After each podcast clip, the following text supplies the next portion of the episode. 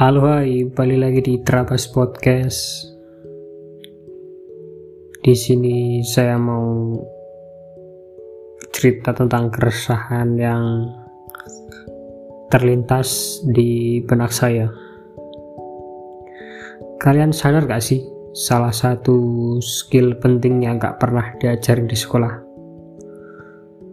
adalah mendengar.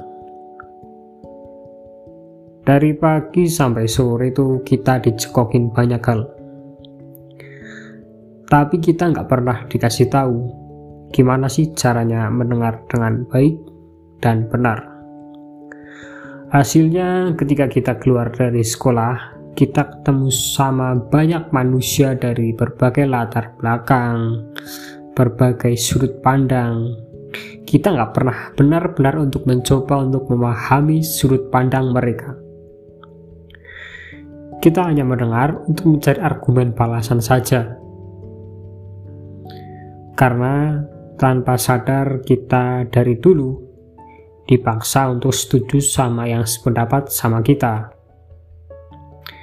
Jadi kita kaget ketika kita ketemu sama hal-hal yang di luar kebiasaan kita. Pada akhirnya jadi sulit untuk peduli sama orang lain. Hmm, kita sulit untuk benar-benar care sama orang lain, dan menurut saya itu sangat menyedihkan. Gak tahu juga sih, sotoy aja.